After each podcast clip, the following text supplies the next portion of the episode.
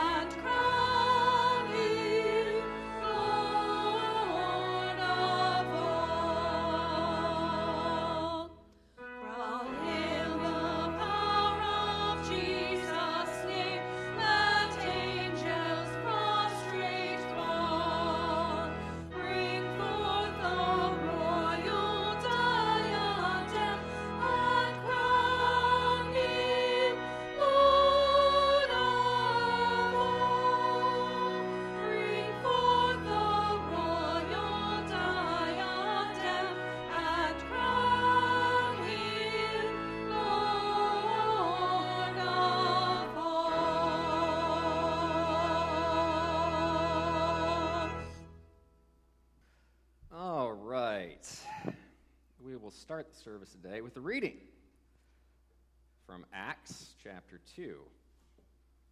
Suddenly, a sound like the blowing of a violent wind came from heaven and filled the whole house where the disciples were sitting. They saw what seemed to be tongues of fire that separated and came to rest on each of them. All of them were filled with the Holy Spirit and began speaking in other tongues as the Spirit enabled them. Now they were staying in Jerusalem. Now, there now there were also staying, there we go, in Jerusalem, God fearing Jews from every nation under heaven. When they heard this sound, a crowd came together in bewilderment, bewilderment because each one heard their own language being spoken. Utterly amazed, they asked, Aren't all of these who are speaking Galileans? How is it that each of us hears them in our native tongue? Parthians, Medes, and Elamites, residents of Mesopotamia, Judea, and Cappadocia, Pontus, and Asia, Phrygia, Pamphylia, Egypt, and parts of Libya near Crete, visitors from Rome, both Jews and converts to Judaism, Cretes and Arabs, we hear them declaring the wonders of God's in our own tongues.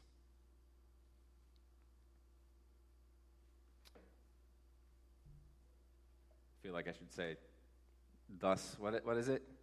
Bless the, the reading of the Lord or something like that? What's the, the word of the Lord? The word of the Lord?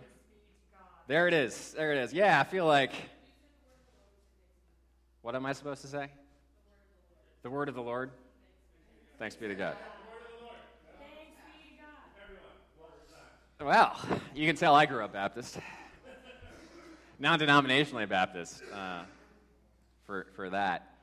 All right, so I apologize in advance if I'm a little rambly today. Uh, this is a sermon that sort of struggled with me, and it's actually a topic that I love. I love talking about the Holy Spirit, but uh, I'm probably better, uh, frankly, on the fly than I am trying to uh, put something together that's actually, that's actually organized. So we're going to talk about Pentecost today, uh, as, you can, as you can guess, because it is Pentecost.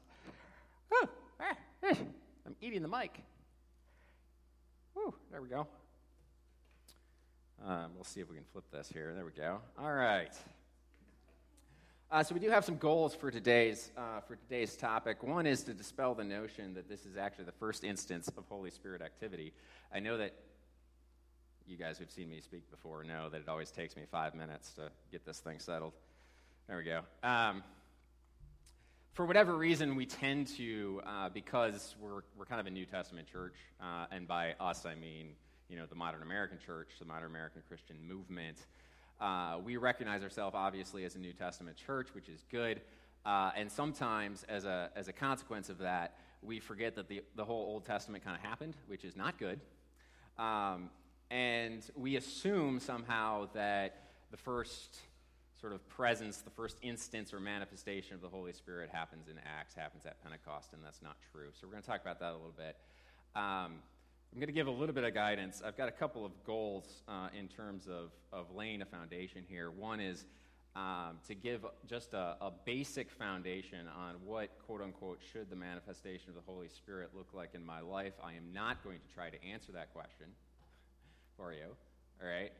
Uh, but I do want to give some information that might, that might help us um, go down that road in our own lives. Uh, and because we are talking about Pentecost and therefore have to talk about tongues in some capacity, because if you're talk about Pentecost, you can't not talk about speaking in tongues in some capacity. I do want full disclosure. We're not actually going to go down this road. We're not really going to talk about it today. Um, but in terms of my personal beliefs, for those of you who are familiar with the assemblies of God, um, that's, that's more or less where I fall. Um, so, do I believe in what is called personal prayer language? Yes. Do I believe in miracles and miraculous healings? Yes. Do I believe there are some, some limitations and, and we, we have to be careful about our expectations? Yes. um, like I said, I'm not really going to go into that, but I want you to know where I'm coming from because you know, people, get, people get really upset when we start talking about the Holy Spirit. It's, it's a really good way to clear out the, the entire congregation somehow. I don't entirely understand that, but there it is. Uh, Pentecost itself. As you all know, I like definitions. Uh, the Hebrew for Pentecost is Shavuot or Shavuot, as, um, as Creed says. That is absolutely the precise way of pronouncing that, simply because I said it was. No, it's not. It's not at all. Uh, it literally means weeks it is a celebration of the harvest, historically, Jewish celebration of the harvest, and also the giving of the Torah by Moses, which is, of course, not an accident. Uh, God likes to work thematically, right? So we talked not too long ago about uh, the parable of the, of the farmer, where the farmer is, is spreading, he's spreading the wheat, he's spreading the seed, and of course the wheat is analogous to, uh, to the Word of God. So here again, you see God working uh, thematically throughout Scripture that um, there's kind of this holistic sense of we're celebrating both the, the, the, Word of God, which is our spiritual food, and Christ talks about that, as well as the physical harvest. Uh, now, this is also in ancient Judea, uh, the time where you sort of switch between the barley harvest and the wheat harvest. Uh, so presumably, I don't, I don't know, I imagine your diet changes just based on what's available at the time, so now you're starting to eat wheat. Uh, so there you go. For those of you who like wheat, great. For those of you who are gluten intolerant, it's a really bad, it's a bad time. Um, but it's also one of the uh, one of the feasts where everyone is gathering in Jerusalem. Uh, let's see here. We'll flip over. Uh, this is actually pulled from the Reformed Judaism, Judaism, uh, well, really the website of the Reformed Judaism uh, movement in the United States. Shavuot is the Hebrew word for weeks, and the holiday occurs seven weeks after Passover. Like many other Jewish holidays, it began as an ancient agricultural festival that marked the end of the spring barley harvest and the beginning of the summer wheat harvest. In ancient times, Shavuot was a pilgrimage festival during which the Israelites brought crop offerings to the temple in Jerusalem. So that's what's happening. Today, it is also a celebration of Torah, education, and the choice to participate actively in Jewish life. All right. This, um, we've got some, we've got some art as we go throughout. So this, this one uh, is actually trying to remember. I have all the sources. I can publish them out for you. Um, I think this, of all places, I think this came from Pinterest. Uh, of, all, of, all, places, it's amazing what a Google image search will get you. Uh, but this is this is obviously a, a Ju- Judaic um, interpretation of the giving of um, giving of the word, giving of the law. Maybe. Chris, can you advance the slide because I am not. Uh, it's totally my fault. I was checking to make sure that everything was good on. All right. It's okay. We will I think we'll we'll skip the skip the court martial this time. Uh, this piece of art is Six Days of Creation by Jackie Olenek. Um, she's a current. One reason I wanted to make sure I credit her is because she's she's actually selling this. If you, if you want to print, this is this is this is actually the Six Days of Creation. Uh, it's about four hundred fifty dollars if you want a copy of this. I'm just letting you know. You can you can have it. Uh, being a a Jewish uh, rendition, it actually reads left to right. So the first day, or right to right to left rather. The first day is on the right, and then we move into Adam and Eve on on the, the far left. Um, so, instances of the Holy Spirit pre Pentecost. Remember, the first thing we want to look at is sort of the history of the Holy Spirit. Uh, Genesis chapter 1, verse 2. The earth was formless and void, and the darkness was over the surface of the deep, and the Spirit of God was moving over the surface of the water. Uh, the earth was formless and empty, and darkness covered the deep waters, and the Spirit of God was hovering over the surface of the water. So, two different translations there New American Standard and the NLT. So, you see the, uh, the Holy Spirit being present at creation naturally. Doesn't surprise us, right? Uh, and it's an interesting, uh, this is sort of a rabbit trail that, you know, if you want to go down sometime, you certainly can. But um, this sort of an intellectual curiosity more than anything. Um, somebody pointed out to me at some point, and I don't remember who, that God, that God told the Spirit of God to, you know, to hover on the waters, but he never actually pulled the Spirit of God back. Um, and I thought that was interesting. Uh, because despite the fact that we live in a, in a, you know, obviously it's a very broken world, um, the Spirit of God does still operate, right? Even, and I would argue, even uh, amongst and for the benefit of those who don't know Christ or don't know Christ yet, right? Um, God is still active in creation, even though there are obviously other forces at work as well.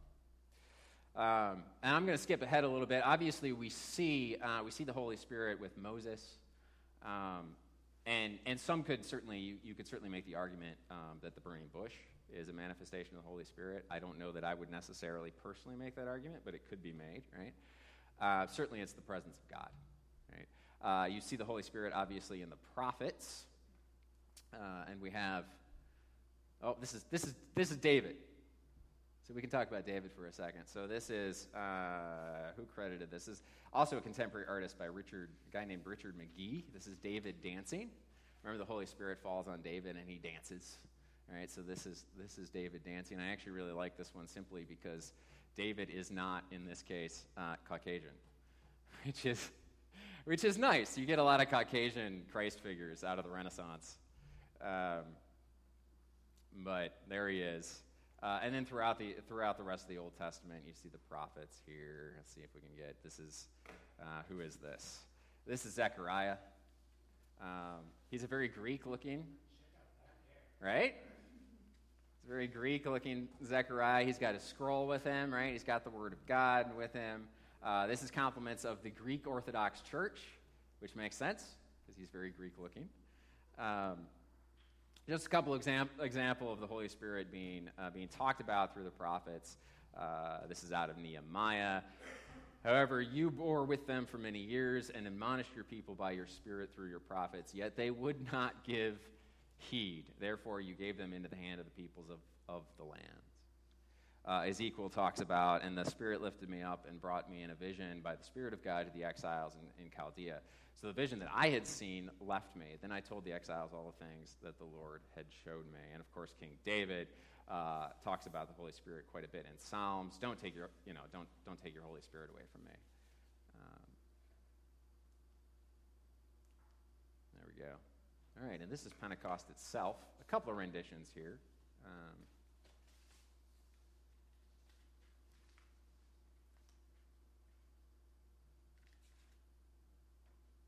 This is El Greco, a guy named El Greco. He's Renaissance. And a contemporary artist named Sheila de Mer on the left. Uh, and this is actually, these are both renditions of, of Pentecost. Uh, I like, Chris is laughing at me. I like it. El Greco, yeah, right? The Greco, right? Um, I actually I really like I really like the image on the left. One of the reasons I included it is she's a Catholic artist, um, and the the prominence of Mary in this uh, in this particular manifestation is really is really fascinating to me. Um, uh, but anyway, to give us a little bit more context, uh, I have so we're going to back Acts up just a little bit here uh, Jesus is taken into heaven, uh, and he starts talking about the Holy Spirit, which explains why we're all sitting around in a room waiting for the Holy Spirit to come down in the first place.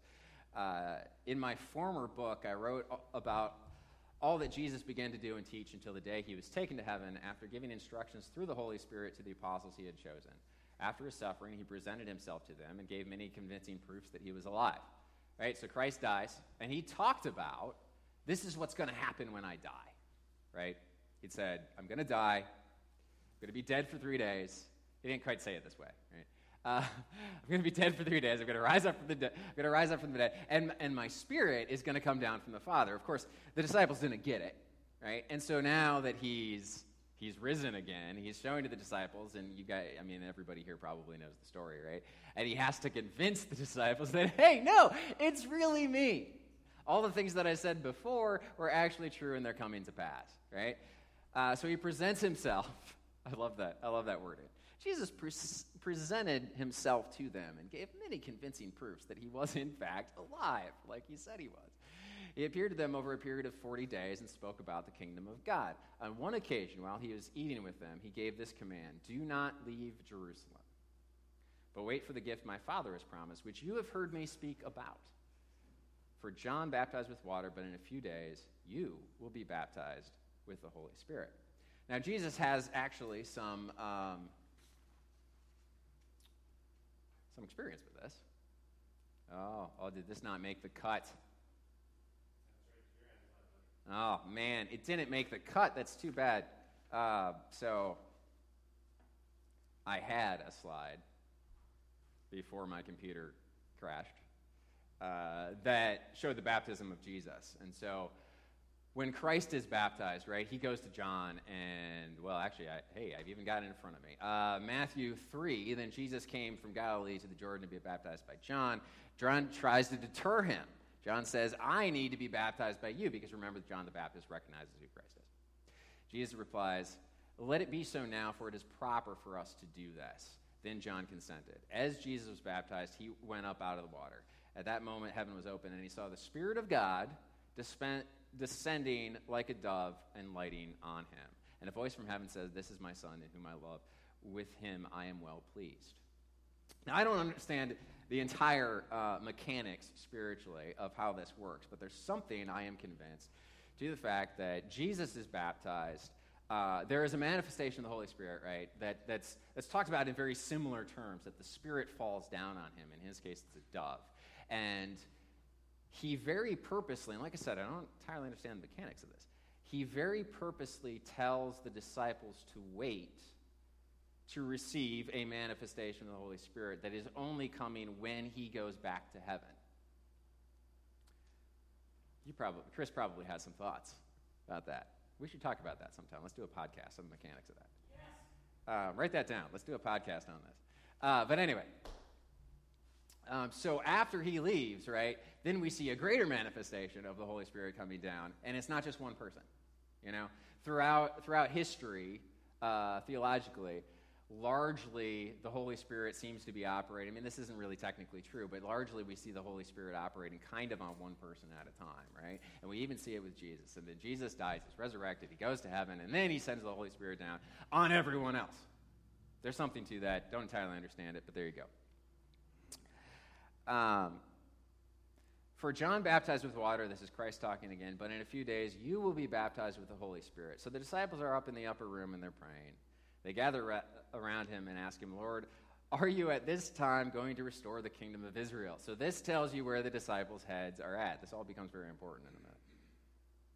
The disciples are still thinking that Jesus is going to restore the physical kingdom of Israel.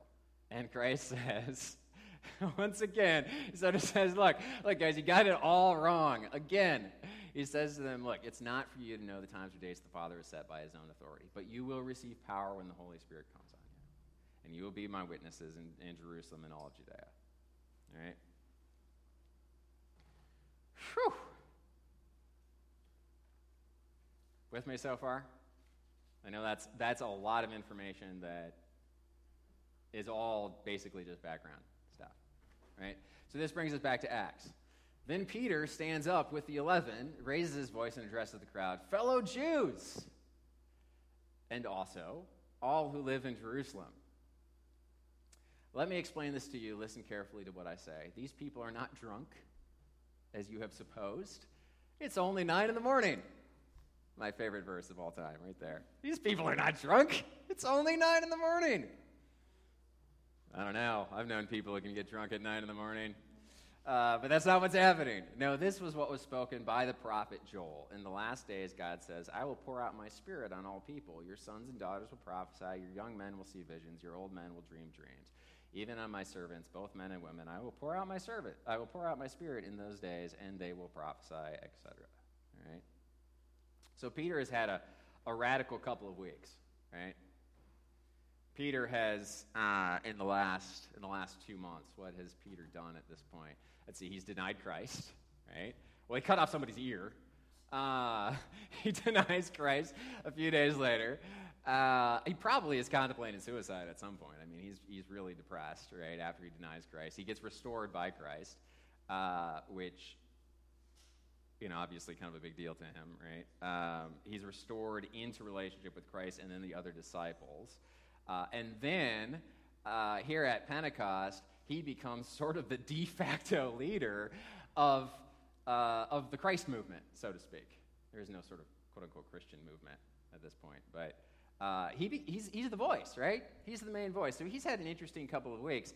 Uh, and speaks, I mean, one of the reasons I mentioned that is it speaks to the power that Christ is talking about when Christ says, Look, there's something very transformational that's going to happen to you when you receive the power of the Holy Spirit. Uh, I would argue that this is, you know, look, this is the same power that's present at creation, right? Um, and we know from Paul this is the same power that's present in us when we receive Christ. Uh, so it would it would be to our credit to not um, undervalue the presence of the Holy Spirit in our lives, regardless of what we think that should look like. Okay, uh, I would encourage us all: don't undervalue, right? the presence of, the presence of the Holy Spirit. Uh, Peter replies, uh, oh yeah. All right, so Peter makes this big speech that we're not, we're not going to go into.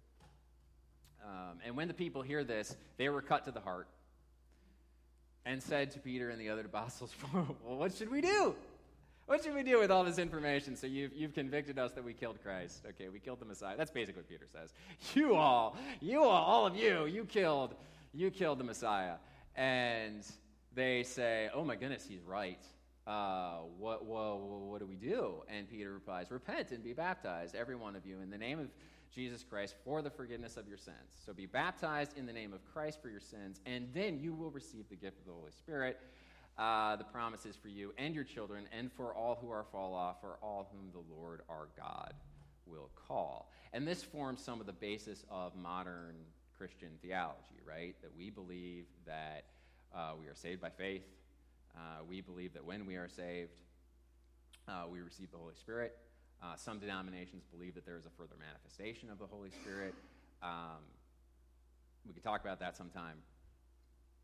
There are some denominations who believe that you are not saved unless you manifest the Holy Spirit in certain ways, particularly speaking in tongues or praying in tongues. Uh, I think that's not very biblical. Um, but the point is that we do believe, it, as, as a whole, um, that we are, uh, that, uh, that we repent in the name of Christ, we receive forgiveness of our sins, and we also are allowing the Holy Spirit to work in our lives, sort of all at the same time, right? All of this is sort of of a piece. Um, so, a couple of take home points of what's, of what's happening here. Uh, Pentecost demonstrates God's love to all nations, right? We've got everybody there. Bible goes out of the way to say, look, everybody is here. The term used in most translations is every nation under heaven. Obviously, that's probably not literal. Representatives of the Navajo tribe are probably not present, right? Um, the point is, um, all nations, and, and this from, from a writer's, from the author's perspective, by the way, this is probably all nations, you sort of to the, to the known world from his perspective at the time, right? So everybody's here. And this is a great time for that because this is, uh, for Pentecost, for the Feast of Pentecost, this is where everybody uh, is going to come to the temple. So anybody who's Jewish or has an affiliation uh, with Judaism, whether they were born Jewish, uh, sort of ancestrally or not. Um, and it's interesting that throughout biblical history, uh, and this is, this is worth observing actually, that throughout biblical history, the kingdom has never been closed to anyone. Right? We look at, we look at the Jews and, okay, these are the, the chosen ones of, of God. But Judaism was never closed. If you were not born Jewish, but you wanted to serve Jehovah, you could. Now, there were some restrictions, there were some things you had to go through, right? But you could serve the one true God throughout, throughout history. Um, and then Christ, of course, uh, some of his most poignant ministry moments are to members of the non Jewish community, right? The Gentile community. The woman at the well, um, Christ probably his, his, I mean, at least in my mind, his biggest expression of somebody's faith in him is actually to the centurion, where the centurion says, no, no, look, I'm not worthy to have you come in my house, but I understand the authority that you have. And so you, out of your authority, just say the word, and my servant will be healed. And Jesus says, wow, I haven't found this kind of faith even in the people who are called by my name, right? The kingdom's always been open. Um, but in Pentecost, we see a very specific, um, I think, a very specific manifestation of that reality, right? Um, okay, I'm going to skip those notes. Sorry. Uh, this also reverses the curse of Babel. This is God gathering all nations instead of scattering him, for those of you who remember the story of the Tower of Babel. The people are, you know, they're building a tower, and they're, it's, it's an expression of we are gods, or we are going to create our own gods, right? And God says, enough of this. this we're not, we're not going to let this happen. And he scatters the people uh, so they can't communicate with them. And then they're coming, you know, this is God coming, coming back in, right? Pentecost also demonstrates a new era that the barrier between God and his people has been removed. God is speaking directly through his chosen people, that all are chosen people. Now, this is a radical theological concept, and it's one that even the apostles miss for a little while. Um, there's some talk later in Acts that the apostles go, Well, we're not really sure that this gift is for, is this really for the Gentiles? And then, well, wait, those, those Gentiles over there, they're clearly manifesting the Holy Spirit. So, okay, apparently God was serious about also being the God of the Gentiles. And they, and they open up uh, Christendom to the Gentiles as well. Now, on to the more theological points. Um, there is some conversation. Like I said, I'm sorry, this is a little rambly, but hopefully it's got some good information in it. Uh, Lauren's giving me the, ah, oh, whatever. Whatever. Whatever. It's like talking to a wall.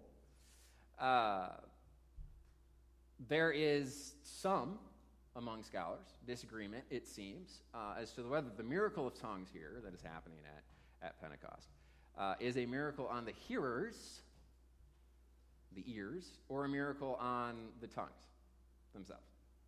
Right? Um, so the difference being that, so the question is, am I, you know, if I'm Peter and I'm talking to you, am I talking in English and you are all hearing like you maybe you're cognitively aware that I'm talking in English, but you're all hearing what I'm saying, you know, in your own in your own tongue. Um, which perhaps is a miracle in the ear, or is it that the apostles are speaking in different languages and then just kind of like, like how, how does that working, right? Like, is each apostle speaking in a different language? It Seems like there's more languages than there are apostles and there are disciples, right? So I don't know how, how that works. Um, we, don't, we don't necessarily really know. Um, I would argue that it's probably, it's probably a little bit of both. I've seen both kind of, kind of in practice. Um, I was, when I was in college, we were, I was kind of with a small group praying. Um, and this was a group that, that pretty routinely um, prayed in tongues and, and was, was pretty, pretty open to that. And so one of, one of our members, he's just praying and he's, Eric was what? Eric was Scottish. Um, and all of a sudden, like, he starts praying in what sounds like Chinese, right? And we're like, where's this coming from, right? And as this is happening, there's two, there's two foreign exchange students walking across the hallway. We're at Ohio State. We're at the Student Union of Ohio State. There's two foreign exchange students. I, kind of look sideways and I see these two. They're like, they look at each other and they look at Eric and they're like, oh my goodness. And they, and they run over to him and they, and they start talking in Chinese to him. And he's like, what? What's going on? And we had to tell Eric, like, no, dude, pretty sure you were just praying in Chinese. it's like, was I really? What? It's like, yeah. Now, he doesn't know a lick of Chinese, right? And he had to explain. They had to, the, the, foreign exchange students had to, had to change back into, back into English so that everyone could communicate. And he had to explain that, no, I don't know, I don't know a lick of Chinese. I'm really sorry. I have no idea what I just said. Would you tell me what I just said? Because I don't know. uh, so, I mean, you know, this kind of stuff does happen. Now, again, I'm not saying that, you know, you should experience this kind of stuff. Okay, I'm just saying it happens, right? Uh, I was also praying with a guy. So, so the inverse has also been true in, in my life, where I have felt that, like, okay, cognitively, like my mind clearly doesn't know what's happening, but my spirit is interpreting to some degree for me. I've had that happen too. I was praying with a guy who just, he just starts laughing. I mean, he just starts like we're in the middle of praying. He just starts laughing, just uncontrollably laughing. I'm like, really? Uh, and after a little while, I get, I, I can't tell you other than just, I just knew the Holy Spirit was just sort of downloading it to me that, uh, I don't know if you've ever had that experience where you just know something. You're like, oh, that's, this is totally like, this is just God giving me something. I knew somehow that he was laughing, that this was God laughing at me. Not in a bad way, but just having some fun with me. This was God just having some fun with me. Uh, and it was really kind of uncomfortable because it went on for like five minutes. I'm like, I'm like, will you tell me? Will somebody tell me what's going on? Uh, and finally, he like, Brad, Brad finally like, he, you know, he calms down enough and he's, he's trying to fight it. He's like, no, no, no, I got to tell Ken what's going on. Uh, and he'd had this, this image of like a little like a salmon you know how a salmon like jumps upstream right? And he'd had this image of a salmon with with a ken head on it. So he's just seeing this this fish with my head jumping upstream. Um, and this is i'm like okay i can understand why you're laughing. I can understand why this is. Um, but it was i mean I, have had other things. I mean, you've, you've probably experienced something of, of, of, that nature, right? Where you just know something, the Spirit downloading something. So that, that can be happening here too. Again, I would argue it's probably both, and I would argue that it probably doesn't much matter, right? Um, the continuing presence of the Holy Spirit, obviously. So we see the Holy Spirit come. We see the Holy Spirit come in power at Pentecost we know what the disciples do after this, right? I mean, they, you know, they have this moment where lots of lots of people come to know Christ. And then they kind of scatter, right? And they're teaching. We see some changes in personality, right? I mean, Peter is probably as insecure as he's ever been, but he's not acting that way. Um, Paul, a little bit later, does the complete 180, right? He meets the Holy Spirit on the, on the road well, he meets Jesus on the road. Uh, and he turns around and is preaching and teaching in the name of Christ. Uh, we see, uh, what is it, Stephen is stoned, right? Not something that somebody just walks into, but he basically says, That's okay, you can stone me, whatever, it's fine.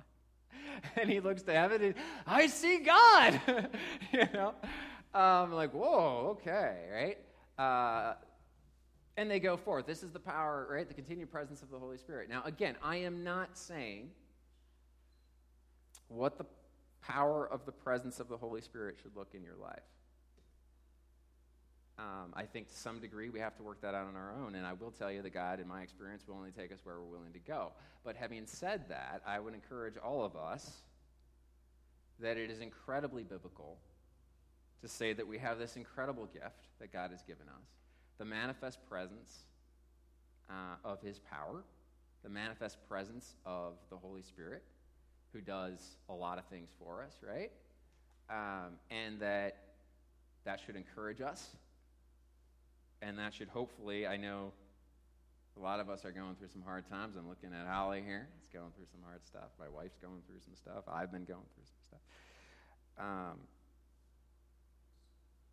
I would encourage us to take comfort in the fact that we have a God uh, who is greater than anything that could possibly happen on this planet because he created it, and that he's living in us um, and that that power is accessible to us, even though sometimes it is just the power to keep swimming. I mean, sometimes, sometimes that's a miracle, right? You know, sometimes treading water is, is pretty miraculous stuff. So, um, any questions? Like seriously, do we have any questions? Again, I apologize that this was a little rambly, um, but I hope it's been good information. I hope you got something out of it. Um, and that, that is the end. As you know, I never actually write a conclusion. So I was hoping somebody would have, I was hoping somebody would have a question so that we could, we could have a conclusion. Um, since I never do, so Chris, I'll pray. And then we can go from there. Uh, dear Heavenly Father, Lord, I thank you so much uh, for the power of your presence and the power of your love. And Father, I ask that you would open us uh, up to experience you in the, in the in the deep, deep ways that you have intended. I ask that you would bring us healing, Father spiritual healing, physical healing. Uh, I ask that you would allow us to be your light and your presence in our circumstances, even when our circumstances are dark, even when our circumstances are hard. And I thank you for your provision. And I thank you for your ultimate presence, and that we will spend eternity in your presence and in your love. In Christ's name, amen. Please stand with us. A communion.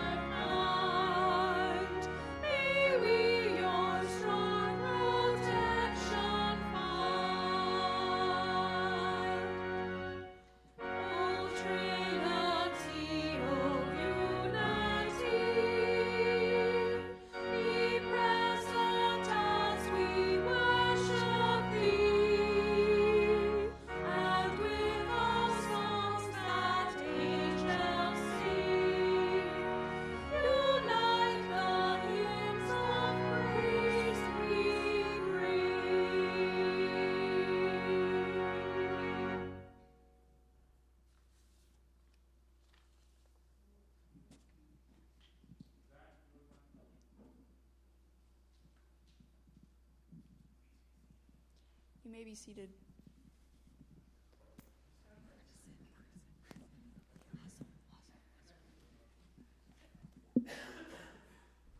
There you go. Good morning, everyone. um, to uh, to continue on with the um, the topic of Pentecost and the the gift of the Holy Spirit, the amazing gift we have, um, as Ken mentioned. I wanted to share um, a perspective that that I learned some time ago that um, is really kind of mind blowing um, still to this day. In John chapter 16, Jesus is speaking, and uh, it starts, this is during the Last Supper, and uh, it starts all the way back in John chapter 13, this, um, the, the, the event of the Last Supper and the things that be, Jesus begins to share start all the way back in chapter 13. So if you want to um, look at the background of, of what Jesus is talking about, you can um, start back there and read some of that. But in uh, starting in verse, um, the second half of verse 4, Jesus says, I did not say these things to you from the beginning because I was with you, referring to the things that he's been talking to up to this point. Uh, but now I am going to him who sent me, and none of you asked me, Where are you going? But because I have said these things to you, sorrow has filled your heart. Nevertheless, I tell you the truth. It is to your advantage that I go away. For if I do not go away, the Helper will not come to you. But if I go, I will send him to you. And so, reading this, um, you, you, can, you can understand why the disciples are filled with sorrow. Uh, even, even, in their culture, um, the fact that these, uh, these guys were chosen, specifically chosen and called by Jesus to follow him. Um, and they've been following him for three years. So they've been with him, they've been developing a relationship with him, they've seen what he's doing, um, and they're committed to this. They're committed to this guy. Um, and now he's saying, like, you know, all right, I'm, I'm peacing out. And so they're like, uh, what are we supposed to do with our lives now? And so you can imagine what they're feeling, the sorrow they're feeling, um, and why Jesus says, like, you know, I can, you know, I can see that you're all a little, you know, disheartened by this. Um, and, and, honestly, uh, when, when, when I thought about it for myself, you know, I thought, uh, you know, just take for instance, you know, what, one of the things that you know uh, some of you may be most excited about when you know when you get to uh, see Jesus, you know, after this life is is being able to connect with Him in a way that we never have before. Imagine if Jesus was actually here with us in the flesh. Uh, imagine if He was like your constant companion. Like if you needed a hug, like I'm one of my uh, primary love languages is touch. So if I could like you know, you know, give Jesus a fist bump or give him a hug like every once in a while, like can you imagine how awesome that would be? Like how much that would enhance my relationship with Jesus. Or if you needed somebody that was like very understanding to talk to, and Jesus was there to listen to you and to to give you all the like attention and wisdom that God has uh, in that conversation with you, and to know that you have a companion that loves you and is going out of his way to show his love to you. Like, I mean, just imagine having Jesus as your friend, as a human being as your friend. And that's what the disciples got to experience for three years.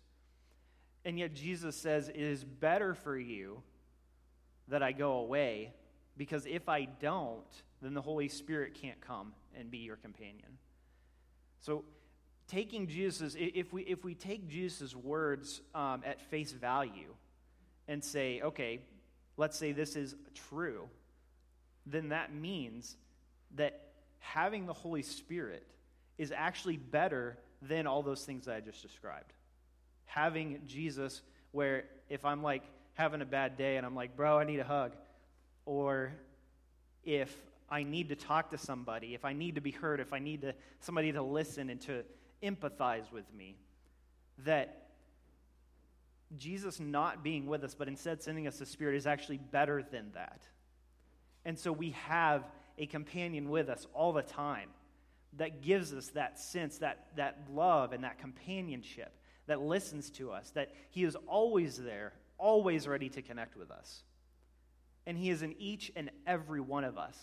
He, is, he has unlimited supply. We have unlimited supply of Jesus. And all we have to do is to, is to uh, get into economics a little bit. Uh, all, all, we, uh, my nerdy side coming out. Um, all we have to do is, is tap into that and say, Jesus, I just need your presence right now. I just need your companionship right now. Jesus, I need you to listen to me right now. And we have that through the Holy Spirit.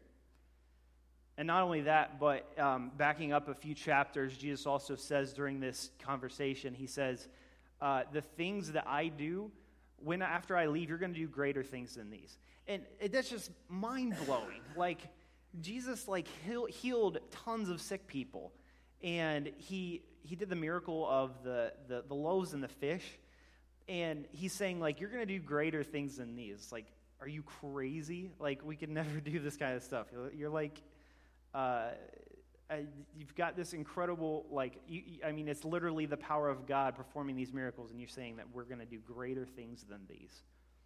And yet, that was his purpose for the church, was that through us, through his companionship with us and his presence with us, living in us, that we as the church, as individuals and as members of the whole, the greater body of Christ, that we are actually being Jesus to the people around us, to one another, to those who are outside of the church that don't know Christ.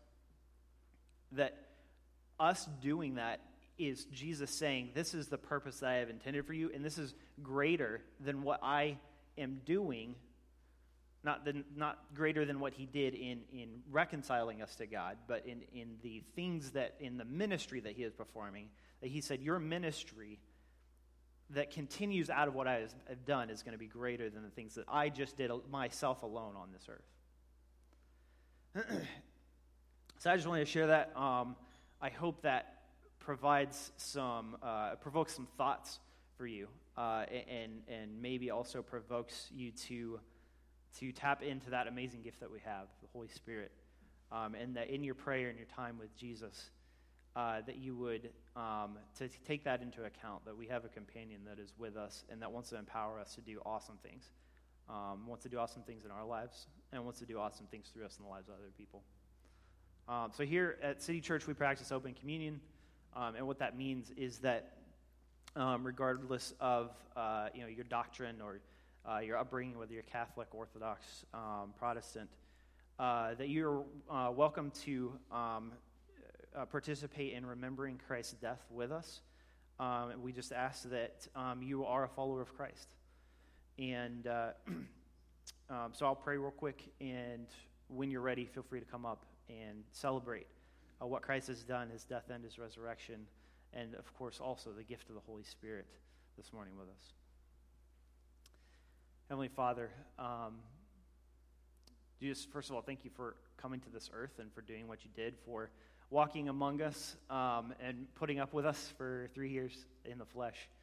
Um, God, I know I, I would easily be as frustrating as, uh, as, as I see the Pharisees to be in some of their reasoning and their logic in the scripture, that I am uh, at times equally ignorant and um, just uh, unwise to who you are and to your truth.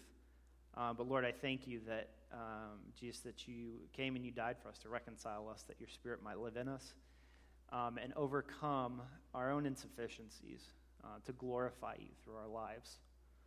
Um, Jesus, thank you for uh, sending the gift of the Holy Spirit. And Holy Spirit, thank you for being our constant companion, for being with us always, walking with us through everything. Uh, as Ken said, uh, thank you for helping us sometimes when all we need to do is tread water, and that's, that's all we can and can manage. Um, but that you're with us there and you're giving us strength in that. Um, Lord, I pray that your spirit would be, um, uh, the presence of your spirit would be evident to us uh, as we go forward into our lives this week and our relationships and our communion with you. Um, Lord, I, I, just ask that your uh, spirit would um, guide us and speak to us and give us your wisdom and, and work through us to do things, those things, those greater things, um, whether those are great or small in the eyes of humans, um, that, that those great things you have intended for us uh, would come to pass, um, that you would humble us to allow your Spirit to do those things. Pray all this in the name of Jesus. Amen.